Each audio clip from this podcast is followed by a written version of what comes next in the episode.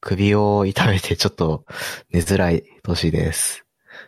えっ、と、一週間早いなと思って、もうまた、ポッドキャストの収録かって感じで、しかも11月ももう終わるのかって感じで、もう社会の流れが早すぎて怖いです。ふっくんです。えー年末調整無事終えました。MK です。年末調整が無事終わったの？え？ん？年末調整のための社員側がやる手続きを無事終えました。あそういうことね。はい。え、どういうことだと思ったの？え？いやなんか、業務日程とか全部調整終わってあー、そういうことか。っていうえあの、着着地までみたいな、そういう話なのかと思った。年末調整って、あれだよ。年末にに向けた調整じゃなくて、年末調整だよ。うん、わかったわかった。え？年末調整って、一瞬、一瞬。いや、いや、いい、いい、正しい、正しいし合ってるから、あ,、あの、僕が びっ、くりした。いや、あの、僕が、うんんん？って一緒になっただけ。あ、なるほどね。あ、でもそういうのあるよね。あの、大丈夫。深掘らなくていい。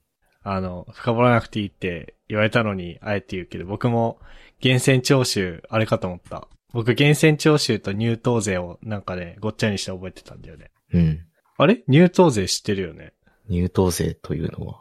あのね、温泉行くときに取られる税金。へえ、はい。いやー、勝ったね、日本。なんか、買ったらしいね。ね。なんか、日経のさ、日経だっけ？なんか、新聞の電子メールのはいはいはいはい。速報通知が昨日大量に届いてて、なんか3通ぐらい来てたんだよね。別のタイトルで。ほおーすごいねーと思ってた。う。いやー、やっぱね、感動したね。そう。なんかツイッターのさ、トレンド欄にさ、実況というか、速報みたいな、点数速報みたいなのがなんかあってさ、昨日の夜ちょっとだけツイッター見てたら、ドイツ1、日本0で負けてて、ああ、負けてるんだと思ってたら、なんか、そのメールが大量に届いて、うん。なんやなんやって思ってたら、逆転して勝ったっぽくて、ああ、うんすげえなーってなったわ。いやー、すごいわ。見た？ふっくんも。えっと、試合見たとかはしてなくて、今日の昼まで何も知らなかったんだけど、なえっと、今日温泉行って、サウナのテレビで、ずーっと日本勝ったってやってて、え、なん、なんかあったの？みたいな感じで事情を知った。うん、うん、うん。で、あのーワイドショーとかって結構選手深掘るじゃん。うん。うん。と、ゴール決めた浅野選手が7人兄弟で、長男がパン屋をやってるっていうのを知ったよ、今日。おー。いやー、意外とみんなあれだね。知ってるね。こう、なんだろう。僕はドイツに勝つのがすごいっていうことしか知らなかくて、こう話を振ってみて、こう、みんなどこまで知ってるかなって思ったら、みんなめっちゃ知ってて、今、話を振ったことを後悔した。でもなんかずっとドイツ強いっていうのは言ってたよね。言って、言われてるよね。そうなんだね。結構前から。なんかさ、国によってさ、サッカー、うんな、なんつうの、国としてサッカーが盛り上がる国、盛り上がらない国っていうのがさ、うん。あるじゃん。うん。ドイツってどっちなんだろうね？え？盛り上がってんじゃない？そりゃ強いうし。ワールドカップ何回も、ねああ、でいいとこも、まで行ってるし。そうだね。今、ウィキペディア見たら、そうやって書いてるね。うんうん。世界を代表する強豪国の、強豪国の一つであるって。へえ。へえ。ブラジル、イタリア、ドイツ。ああ、イタリアはわかるね。ふうんブラジルとイタリアはわかるね。ね。ドイツはなるほどなーって感じ。ドイツ？へえ。ってことは野球はあんまりないのかな、ドイツは？ないのかなドイツは卓球とサッカーのイメージしかなかったわ。あ、そうなんだ。卓球強いんだ。卓球も強いね。へえ。世界ランキングっていうのがあるんだけど、その上位にずっと同じ選手が何年も入り続けるとかいうぐらい強い選手がたくさんいるところだね。本当だドイツも。中国、ドイツ、えー、シンガポール、まあそして日本が強いんだかね、卓球うん。へえ。中国、ドイツ、日本がなんか、まあ、世界三強みたいな感じになってるね、今は。あ、そうなんだ。シンガポールは、あ、シンガポールも強いか。うんでも中国だね。中国、ドイツ。今日本って誰？もう僕、福原愛ちゃん以外知らないんだけど。福原愛も辞めちゃったしね、確か現役。うん、だいぶ、だいぶ、だって僕らが小学校低学年とかの時の人だからね。うん。男子だと、張本とか？張本って言ってわかる？全然。ないっす。チョ、チョレイの人。あ、チョレイも伝わらない？わかんないっす。あえっ、とね、すごい若い選手なんだけど、うん。最初、張本、張本智和っていう人なんだけど、なんか、この人すごいよ。チョレイって叫ぶから19歳。叫ぶのがうざいっていう記事が出てきた。でもこの、この人19歳なんだよ。19歳で世界2位になってるぐらいの。実力の人なんだけど、まあこの人が多分男子の日本はトップかな。へえ。あとは、女子はわかんないんだよね。伊藤美誠とか、かな。多分わからないと思うんだけど。なるほど。ちなみにチョレイはね、うん。チョレイは卓球、卓球の、これはなんだ？卓球の専門家的には OK らしいよ。相手を威嚇しなければ問題なくて、チョレイは別に威嚇じゃないからそう OK みたいな。そうそう。なんか、まあよく言われてるのが、なんか点数取ったら、なんか、でかい声出すじゃん、人は。さあ、剣道とか。も。剣道とかもね。あ卓球においては、相相手に向かってそれやんなければ問題ないそうだ。よね。なんか地面とか、だから、そう、卓球、そう、試合するとき、自分の入ったコート側、自分の入っが最初につくコート側に、まあ、コーチとか、まあ、団体戦だったから、だったら自分のチームのメンバーとかいるんだけど、まあ、そっち向いてれば OK。相手になんか圧かけたりしなければ OK だからいいらしい。どんだけでかい声出しても。そうだね。うん。公益財団法人、日本卓球協会も OK って言ってるわ。っていうか僕が見てる記事、これ2018年の記事だわ。すごいね。その時14歳だったんだって、張本さん。そうだよ。すごいね。トレードマーク、チョレイ。チョレイか。なんかずっ、と、ずっと、なんか、中学生ぐらいからずっと強い強いって言われてて、うん。なんか気づいたら5年ぐらい強かった。すごいね。卓球か。卓球、まあなんか別になんか、スポーツの話したいわけじゃないし、いいや。はい。すごいね。今日話題がないからさ。うん引き伸ばし作戦をしてたんだけどさ。すごい、尺を使えてよかったね、今。そうね。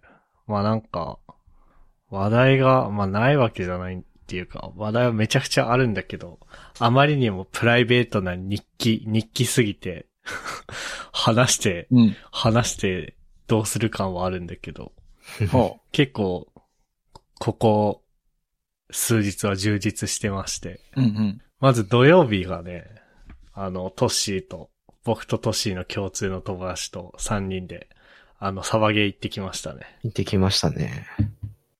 うんもう。ね、朝6時起きでしたわ。やっぱ移動が一番大変。いやーもう千葉、千葉に多いからね、その、サバゲー場が。あね、東京都内にね、安全確保できて、ある程度広くて、なんか、ね、周りにとにかく言われない土地って少ないからね。そうね。これは、おーそうね。印西、印西市だから、千葉県の印西市だから、まあ、あれか。つくば、つくばというか、あれつくばって何県だ？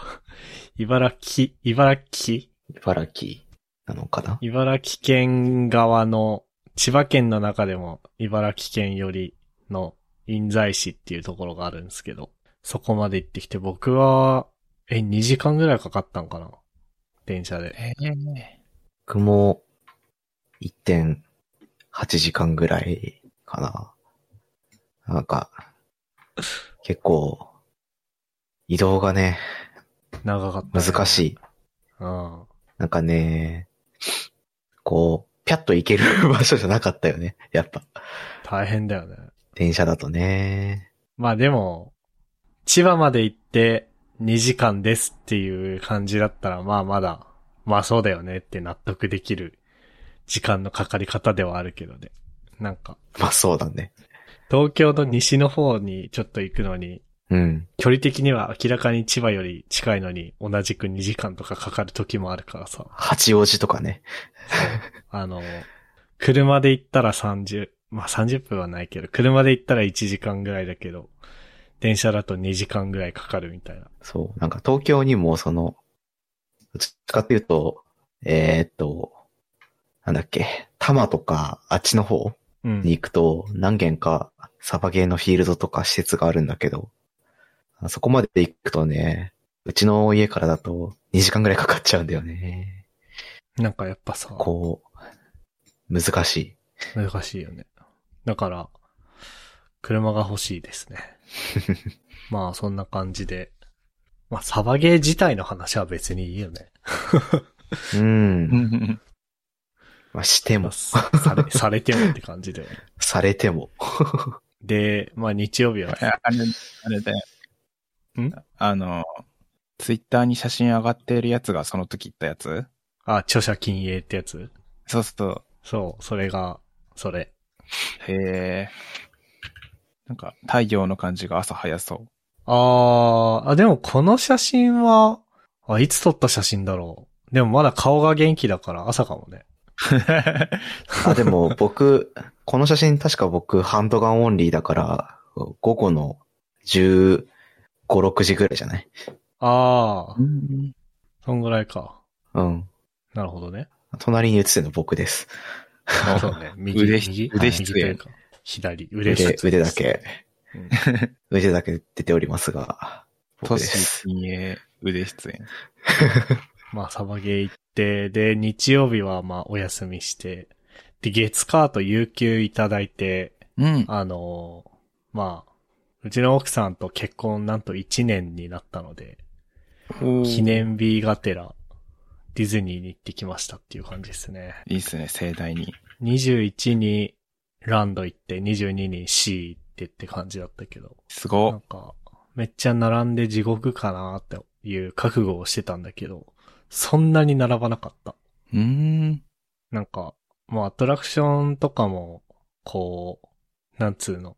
その午前と午後で一個ずつしか乗れないじゃんみたいな風になったりするのを若干覚悟してたんだけど、うん。全然そんなことなくて、うん、一日を通して、ランドも C も、あ6、7個ぐらい乗れたんじゃないかな。結構だね。うん。なんか、で、ちょうど晴れてたし、両方。めっちゃ良かったね。あの、で、え、何系乗ったの？もうジェットコースター系とか？あの、ジェットコースターも、うん、乗ったね。あの、おー1日目のランドで、なんかディズニーランドの三大ジェットコースターで、うんマウンテン系があってさ、うん。スペースマウンテンと、ビッグサンダーマウンテンと、あとなんだっけ？あ、スプラッシュマウンテン。うんで、スペースマウンテン以外は乗れた。うん。おー。いいね。スプラッシュマウンテンが出てこなくて、ずっと頭の中でスパニッシュマウンテンって言ってた。オムレツかなみたいスパニッシュマウンテン。な。まあ、ごめん。話の腰折っちゃったけど。いいよ、スパニッシュマウンテン。面白いから。いいよ。そうね。でもなんかね、ジェットコースターはね、あのね、USJ に比べて、まあ、ターゲットが違うってことなんだろうけど、うん。なんか絶叫って感じでもなかった。あ、そうなんだ。うん、なんかさ、USJ のジェットコースターってさ、うん。荷物置い置いてけって言われるじゃん。うん。ああ。でも、こっちディズニーランドも、まあ C もそうだったけど、荷物持ち込みだったから、うーん。足元に置いといてくださいみたいな。ってことはもう、あれか、上下にガンガン揺れたりとか、高速でツイストしたりとかっていう機構はない感じのやつか。そうね。ツイストはしてない。でも C に、うん。あのー一回転するやつはあったよ。おえでも一回転するやつも荷物持ち込みだった。で、説明された、あのー遠心力で、ど、荷物は落ちませんので、みたいな。遠心力に100%の振幅を、うんこれが物理だーっつって。で、なんか、多分コロナだからとか混んでるからっていうわけでもなく、最初からそうなんじゃないかなって思うね。その、USJ とかはあれじゃん。あの、なんだっけ。置くスペースがあったじゃん、荷物が、最初から。うん。あったね。でもディズニーはその置くスペースもなかったから、う。うんん。まあ最初からそういう設計なんだろうね。で、確かになんか USJ とかよりも、しょぼいとは言わないけど、そんななんか、うわーって感じでは全然なかったで。うーん。あとはあれかね、一番良かったのは、It's a Small World だね、やっぱり。うんうん。なんか感動するって聞くわ。あれはなぜか感動した、めちゃくちゃ。おー。なんかね、小学校のさ、学芸会ってあるじゃん。うん。多分小学校の学芸会でね、なんか歌ったんだよね、これ。ええそういうエモさがありましたね。いいですな。まだそういうところに感動できる部分が残ってたんだ。なんか、結構、結構感動しますよ、僕は。感動マウント。そう、なんか、あれだよね。感動するものを見て、ちゃんと感動できるとちょっと安心するっていうのが、ここ最近あるわ。ああ、なるほどね。まだ感動できるぞ、僕は。あーあとはそうね、あとスターウォーズがあったんだけど、へえスターツアーズだね。なんか、なんだろうな。箱箱に乗って、うん箱全体が揺れて、映像に合わせてみたいなやつ。えあれはね、酔った。なんかね、え 3D メガネをかけさせられるんだけど、なんか、僕が悪いのかメガネが悪いのかわかん多分まあ僕が悪いと思うんだけど、なんか、うまく 3D になってなくて二重だったんだよ、すべてが。うん。その状態でガッタンガッタン揺らされるもんだからマジで酔った。でも、僕小学校4年生ぐらいの時にディズニーランド行ったことあるんだけど、うん。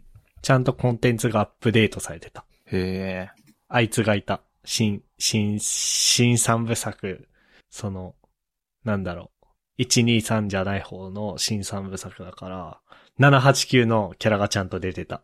うんうんうんうん。ああ。浦しめの。そう、やばい、名前忘れたけど。なんだっけ あの女の子。やばいな。えー、っとね。えー、っとね。なんだっけ。もうダメだ。なんか、スターウォーズ好きなんだけど、789があんまり好きになれなくてさ。えっと、カイロレンじゃなくて、レ、レイ？あ、レイだ、レイ。アムロレイじゃなくて、なんだっけ。いや、今の、ちょっとネタバレだね。ああ、確かにね。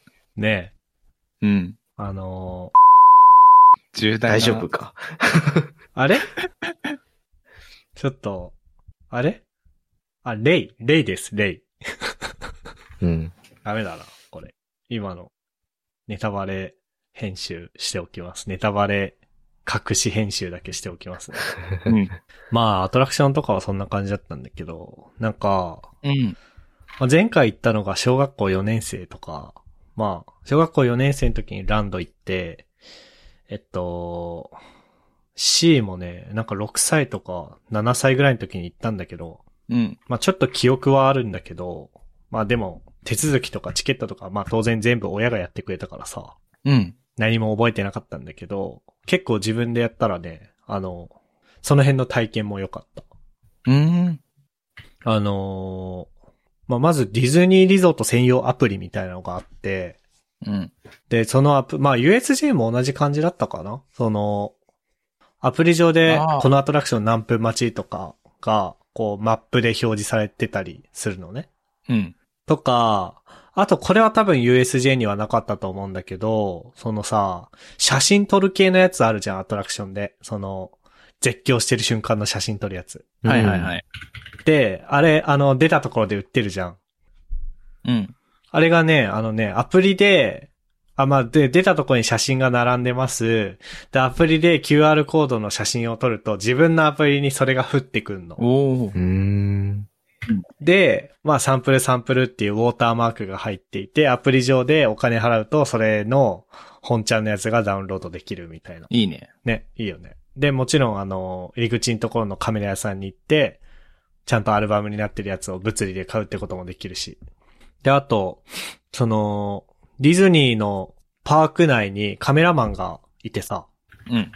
で、そのカメラマンも写真を、僕らの写真を、お客さんの写真を撮ってくれるんだけど、そしたら、なんだろう。また、あの、今度逆に僕らのアプリ上で、僕ら専用の QR コードみたいなのがあって、うん。カメラマンがそれを読み込んで、そしたらまた、1、2時間後ぐらいに、僕らのスマホにその画像を振ってくんの。ええいいね。体験がいいね。いいよね。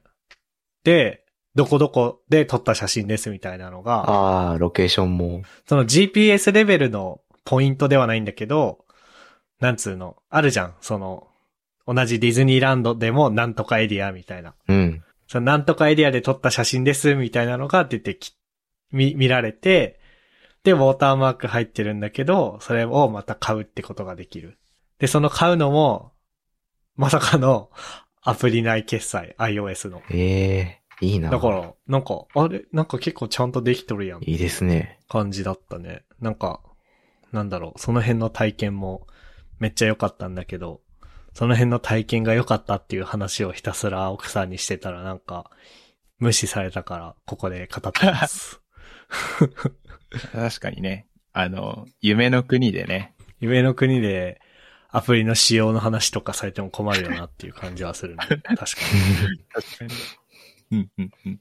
あと、ディズニーで最近話題だったのって、なんか、ソアリンっていうアトラクションが話題って聞いた。ああ、そうだね。なんか、なんかね、大体ね、うん。ビッグサンダーマウンテンとかも、僕、一番待ったのが多分ビッグサンダーマウンテンだったんだけど、それでも、うん。6、ん？し ?70 分待ちぐらいだったんだよ。僕が並んだやつは。はいはいはい。なんだけど、そのソアリンってやつは、100、う140わ分待ちとかだったんだよねーやっぱ。すごいんだ。うんだから、すげえなーって思って、あのーなんだろう。全く気にしてなかったんだけど、これはあれなのかな結構新しいやつなのかななんか、あ新しめって聞いた。えー、ソアリンファンタスティックフライト。これはなん、なんだ？何のあー、世界を、世界旅行できますみたいなやつか。みたいね。なんか、えこれは聞いた話だから全く信憑性はないんだけど、ー、うん。なんか、飛行機の歴史を熱く語ってくれるというか、その、なんかライト兄弟がいて、はいはいはいはい、でなんはい。いろんな飛行機作って基礎を築いてくれた人たちがいて、私たちは今この、これに乗れているみたいな。で、私たちは、私たちもそういうのの歴史を作っていく立場にあるんだみたいな、感動系らしいという情報を得てます。エモいやん。そう。感動するらしい。で、なんか一応そのね、あのね、なんかさ、ファストパスっていうのが昔あったみたいで、うんうん。課金すると、まあ、列に、の、特別な列に並べるやつ、みたいなやつなんだけど、うん。なんか今それは中止中なんだけど、うーん。それとは別にディズニープレミアアクセスっていうのがあって、それがね、なんか2000円とか2500円とか1500円とか、まあアプリによアプリじゃねえや、あれによって、あのアトラクションによって違うんだけど、うんそれ払えば特別な列に並べるってやつがあって、えソアリン、ソアリンは、ソアリンもそれあるね。だから、一人2000円払えば140分待ちをスキップできる。えおー、課金で時間をスキップするんだ。あ僕一回だけ使った、今回。うん。なんかね、トイストーリーマニアっていうやつがあって、その、なんだろう、まあトイストーリーなんだけど、乗り物に乗って、なんか乗り物に銃みたいなのがついてて、で、銃みたいなやつで、あの、的、的当てゲームするみたいな。なんか点数出るやつ。トイストーリーの世界観で的当てゲームするみたいな。うんうんうん。あれをやりたすぎて、でもあれも、なんかめちゃくちゃ並んでたから、うん。めちゃくちゃ並んでたし、絶対乗りたかったし、あと、このディズニープレミアアクセスっていうのを体験してみたいなと思って、うんうん。あの、研究がてらやってみた。あ、で、ディズニープレミアアクセスはね、そういえば、アップ内課金じゃなかったの。へえ。あの、普通に、なんつうの、ウェブビューみたいなのがアプリ内に出てきて、そこで、あの、何生のクレジットカードっていうの？その Apple Pay とかじゃなくて普通にクレジットカード番号とか入れて、まあアカウントに紐付けて、それで払った。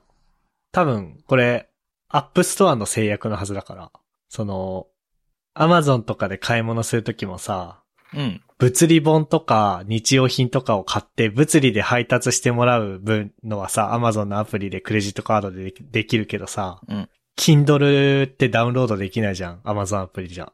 うん、できない。あれって確かデジタルコンテンツをダウンロードするのには、必ずアプリ内購入を使えっていうルールのはずなんだよ、App Store の。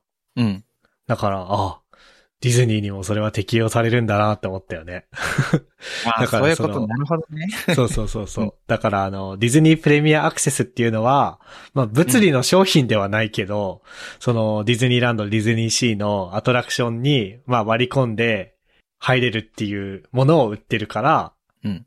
アプリ内で、アップルの決済システムを通さ、通さずにクレカ決済してもいいし、で、逆にさっきのカメラマンが撮った写真をダウンロードするっていうのはデジタルコンテンツの決済だから、アプリ内購入を使いなさいっていう。なるほど。だから、なんだっけな。えっとね、3枚までで1500円だったかななんだけど、あれは、だから3割アップルに取られるから、ディズニーの取り分は1050円ですね。で、あ、まあでもそこの体験は良かった。だからう、んアプリ内購入だからさ、あの、まあ、フェイス ID なりタッチ ID なりをその場でする。あ、写真をまず選び、フェイス ID なりタッチ ID なりでピピーンってやったら、なんか、うん自分の写真アプリのアルバムにもういる写真が。うんうんうん。すごい体験が良かった。だからなんかあれだよね。こう、ディズニーにさ、いながら、うんあ、なんかこういう現実世界とリンクするようなアプリの開発っていうのをしてみたいなってちょっと思ったわ。うんうんうんうん。なんか、基本僕もトッシーも、まあ、SARS と呼ばれるものを作ってるからさ、パソコンの画面の中で完結するじゃん。データも基本デジタルもの、デジタルの世界にあるものを扱って、みたいな、あれがあるよ、ね。そうそうそう。でもさ、ふっくんはさ、うん。前世でさ、うん。うん。前世で。前世でバスのチケットとかを扱ってたじゃん、多分。そうだね。だから、ああ、ふっくんとかこういう気持ちなのかな、みたいな。いや、そうだね。なんか、普通にお客さんと近いもんね。あの、そうそうそう。自分作ってたのはバスの電子チケットのやつなんだけど、普通に買って、その画面をバスの運転手さんに見せてっていうもう直接な的なところやってたから、うん。結構楽しかったな、それは。まあ、みたいな話をずっとしたくて。なんか列に並んでる時とかも暇だからさ、こういう話をしたくなるんだけどさ、うんいやでもなんか、多分、多分違うよな。な なんかちょうど僕が、僕がディズニーに行ってる間も、あの何とは言わないけど、ツイッター界隈でいろいろ事件があってさ、うんうん。そういうのの話とかも、いやし、いやでもそういう話は今すべきじゃないよなとかって思いながら、列に並んでたよ。うんうんうん。ってな感じっすかね。あとなんか面白い話あったかなあ、あとタートルトークって知ってる？ディズニーシーのアトラクションで。噂だけ知ってる。噂だけ知ってる。なんか、YouTube とかで流、YouTube とか Twitter で流れてくるのを見たことある？うん。あの、一瞬あるけど怖かった。あ、怖かった？なんか、うんもう一回遊べるドンのあの有名な動画しか知らない。ああ、あの留年のやつでしょ？そうう。んなんだっけな。それちょうど今日、今日だか昨日だか見たけど、まあ、あの、ファインディングニモっていうディズニー映画のキャラクターの亀の、なんだっけ、フラッシュか。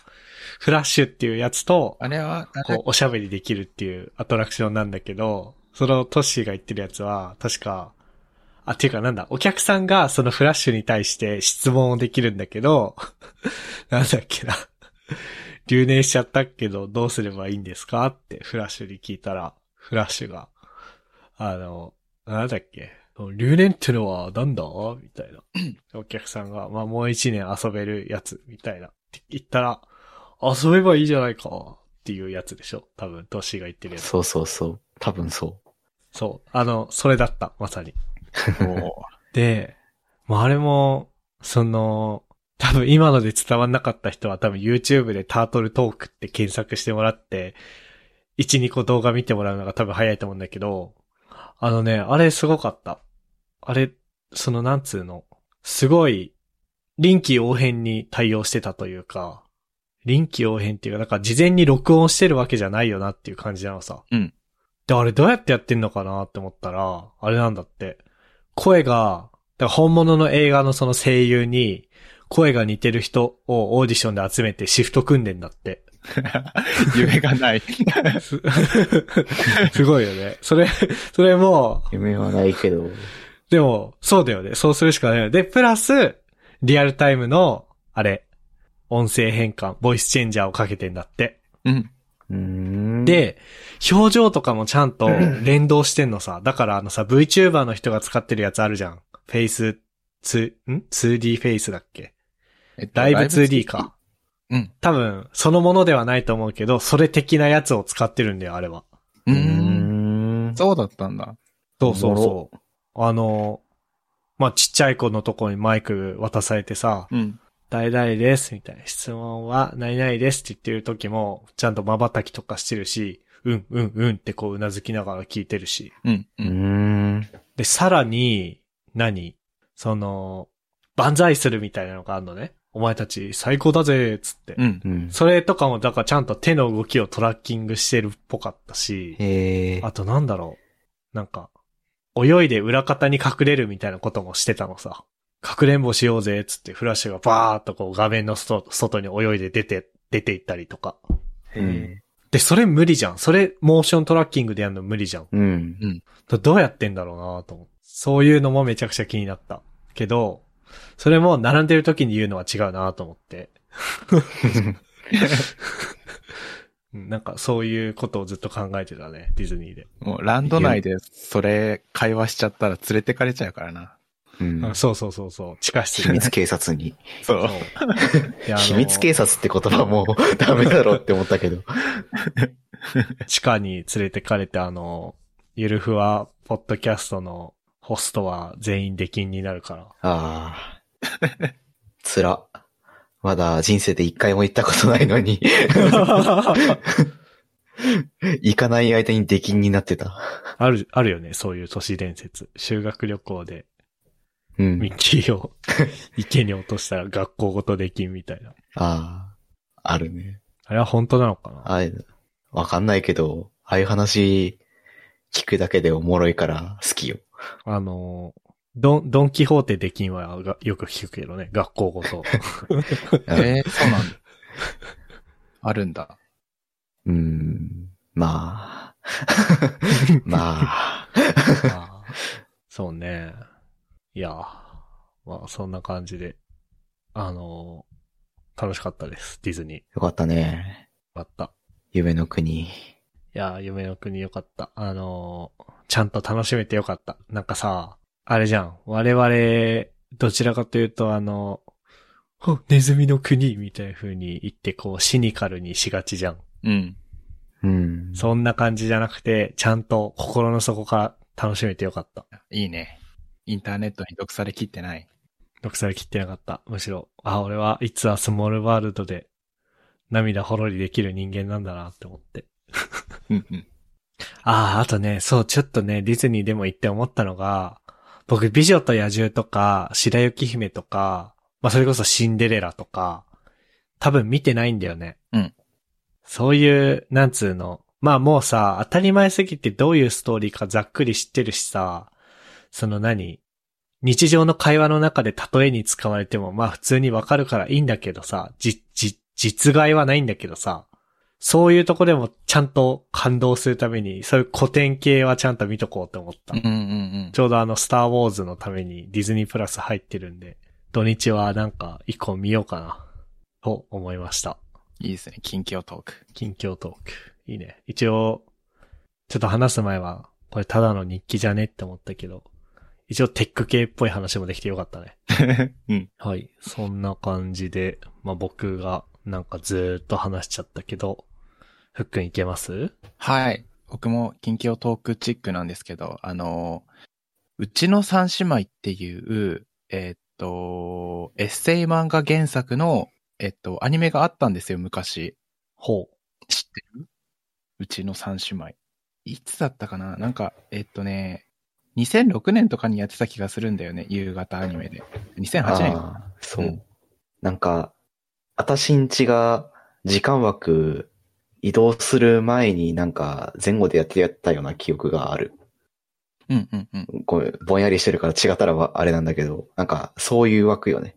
そう、そういう、あの、家族ほのぼのゆるい絵柄系のアニメだったんだけど、うん。で、当時みずっと欠かさず見てたってぐらい好きで見てて、で、何時なしに YouTube で、あの、検索したら、今、その作者の松本プリッツさんが YouTube やってて、えっと、松本プリッツの YouTube っていう名前で YouTube やられてて、で、その、当時うちの三姉妹やってた時は、えっと、長女が5歳で、とか、で、次女が3歳とか、で、三女が0歳とか、そういうレベルの、その年齢の話だったんだけど、今やってる YouTube では、えっと、長女がもう就職していて、えっと、次女が、えっと、高校卒業ぐらい。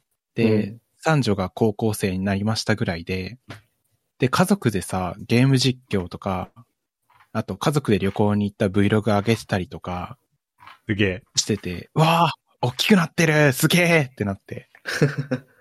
あとはね、あの、リアルボイスって題言って、その、当時、録画録音してたのかな？なんか、あの、例えば、次女のスーちゃんが歌を歌ってる場面とか、その、アニメであった声優さんの演技のシーンじゃなくて、リアルで、あの、ファミリー動画系、その、ビデオカメラで撮ってたやつを、あの、実写ではないんだけど、絵つけてあげてくれてて、えー声優さんと声めっちゃ似てる。これ聞いて声優選んだのかなっていう感動が今になってあったりとか、なんかすごい懐かしい気持ちになって、上がってる動画ほとんど見ちゃった、ここ数日で。いいっすなそう、すごい懐かしい気持ちになった。子供の頃にあのアニメ見てたけど、母親が好きだったんだよな、確か。へえ、なんか、今見たら違う感動とか違う感情が出てきそあ、そう。今、えっと、1話は無料で上がってんだよね、確か。うちの三姉妹。う。うーん。多分、あ、で、1話見たんだけど、全然違う感情だった。お母さんのいなし方すげえと思って 見てた。あと、家族仲今でもずっといいんだなって、あのー上がってるゲーム実況の動画見て思ったんだよね。家族でスプラトゥーンやってて、で、なんか山手線ゲームみたいなのやっててさ、あの、世界の国名山手線ゲームで、スプラトゥーンのバトルが終わった時に考え込んでた人の負けみたいなので、一緒にやってたりとか、みんなでマリパしてたりとか。それ面白いな。あとは、あ、思ったのは、話題がね、ずっと一緒おな同じ話題を話せてる。お母さんとお父さんが子供たちと一緒の話題を話せてるっていうのがすごい感動した。え例えば、えっと、ジョジョの奇妙な冒険、みんなで話してたりとか、えっとね、あとは次女のスーちゃんがね、すごいオタクらしいんだよね。ー、うん。で、東京マンジリベンジャーズとか、えっと、呪術回戦の映画行ったとか、えっと、僕のヒーローアカデミアい見たとか、そういうのをお母さんと一緒にラジオ形式で話してて、お母さん、えっと、確か今50いってない、40後半の年齢らしいんだけど、めちゃめちゃ一緒に話しててさ、どのキャラがこうだ、みたいなの。え、すげえ、話題が吹けてないと思った。家族仲いいのってなんか同じ話題話せるの結構でかそうだなって思って動画を見た。ね。うん。すごいっすよ。理想の家族の一つだな。なんか、推しキャラとかじゃないけど、なんか推し家族になっちゃった。この家族推してますみたいな。年代同じな方は多分懐かしいってなってるかと思うので、ぜひ見てみてください。懐かしいタイトルが出てきて、ちょっと僕もびっくりしちゃった。いや、この年代、なんか2008年ぐらいの夕方アニメって、ななんかテレビつけたらやってたからずっと見てたんだよね。うーん。あたしんちしか覚えてないな。2005、6、7、8っていうと、あたしんち、うちうちの三姉妹、ブリーチ、ナルトみたいな感じだよね。ああ、そうか。ブリーチとナルトもそっか。その枠か。平日とかで言うと。他は、他の曜日はわかんないけど。超好きなやつでさ、アニマル横丁ってあるんだよね。何でしたっけ？これも同じ同じ年代かな、アニマル横丁。あー、これ知ってる。知ってる？やっぱ知ってる。年代同じだと一目見たことあるかもしれない。なんだっけ、リボンだっけ？かも。あ、リボンだ。なんか、懐かしい。そう、馬の山並さんっていうキャラがいて、出てくるたびに山並ですって言うんだよね。なんか知らんけど、当時、ツボにはまって爆笑してた記憶がある。僕、夕方のアニメの記憶がほとんどなくてな。なんか、最近になってその、いつ何時にやってたのを今見てるみたいなのを、ちゃんと調べてみ見てるんだけど、だからこう、会話できてるんだけど、あの頃は、普通にその時間、テレビ見るの禁止されてたから、あそう。全然知らないんだけど、なぜか知ってるわ。高校学してる。うん考古学を学んで、文献を、文献をもとに当時何があったかを紐解いて、なるほどなぁ、つって見て。そう、だから最近ブリーチとかを見直して、あ、そうや、こ、こんな話があったわって。なんか、うんたまに例外、例外みたいな感じでテレビを見るときがあったんだけど、あ。うん、あ、こんなの流れとったわ、みたいなおー。のとかを思い出して、あの、少女 S とかのさ、うん。オープニングあるじゃないですか、ブリーチの。うんうんうんうん。あれの、そのアニメーションとかを見な、あの、今見直すと、うわ、懐かしいなって思うとかね。なんかそういうのを最近やって、その、夕方のアニメ懐かしいなって思っ、ちょうど思ってたから、おー。結構タイムリーでよかったっすわ。そう、その当時のアニメ、えっと、ブリーチとか、ナルトとか、ワンピースとか、当時 MD 使ってたんだけど、うん。あの、あれだわ、えっと、レンタル、アルバムとかレンタルして、そのオープニングとエンディング、歴代のやつが全部入ったアルバムみたいなのが出てて、それ借りて、MD に入れて、ずっと聴いてたな。謎に覚えてるのあるかも、歌として。スキャンダル、ステレオポニー、なんだっけ、ル、ルーキーなんとか、あとオレンジレンジとか、あのあたりをね、夕方のアニメといえば、ね懐かしい話ですな。懐かしい。ってな感じの近況ですね。やっぱりあれだね、話題がないって言ってる時の方が、エピソードは長くなるね。本当だ。不思議。昨日はあれらしいよ。勤労感謝の日は、今年最後の祝日だったらしいよ。えー、悲しいじゃん。いなんか気持ちがこもってないね、ふっくん、それ。や、そうなんだよね。晴れた勤労に感謝した？いやー、昨日一日気づかなかったんだよな。そりゃそうだよね。もう、何も日常と変わらずに一日過ごしてしまった。それが、それが最高な人生だよね。うん。はい。じゃあそんなとこっすかね。はい。はい。えここまで聞いていただいた皆さんありがとうございました。番組内で話した話題のリストやリンクは、ゆるふわ .com スラッシュ165にあります。番組に関するご意見ご感想は、ツイッターハッシュタグ、シャープゆるふわでツイートお願いします。面白い、応援したいと思っていただけた場合は、ウェブサイトの Patreon ボタンから、サポータープログラムに登録していただけると嬉しいです。それでは、MK ふっくんとっしーでした。ありがとうございました。ありがとあうございました。た。And now, a short commercial break. 現在エンジニアの採用にお困りではないですか？候補者とのマッチ率を高めたい辞退率を下げたいという課題がある場合ポッドキャストの活用がおすすめです音声だからこそ伝えられる深い情報で候補者の興味関心を高めることができます。株式会社ピトパでは企業の採用広報に役立つポッドキャスト作りをサポートしています。気になる方はカタカナでピトパと検索し X またはホームページのお問い合わせよりご連絡ください。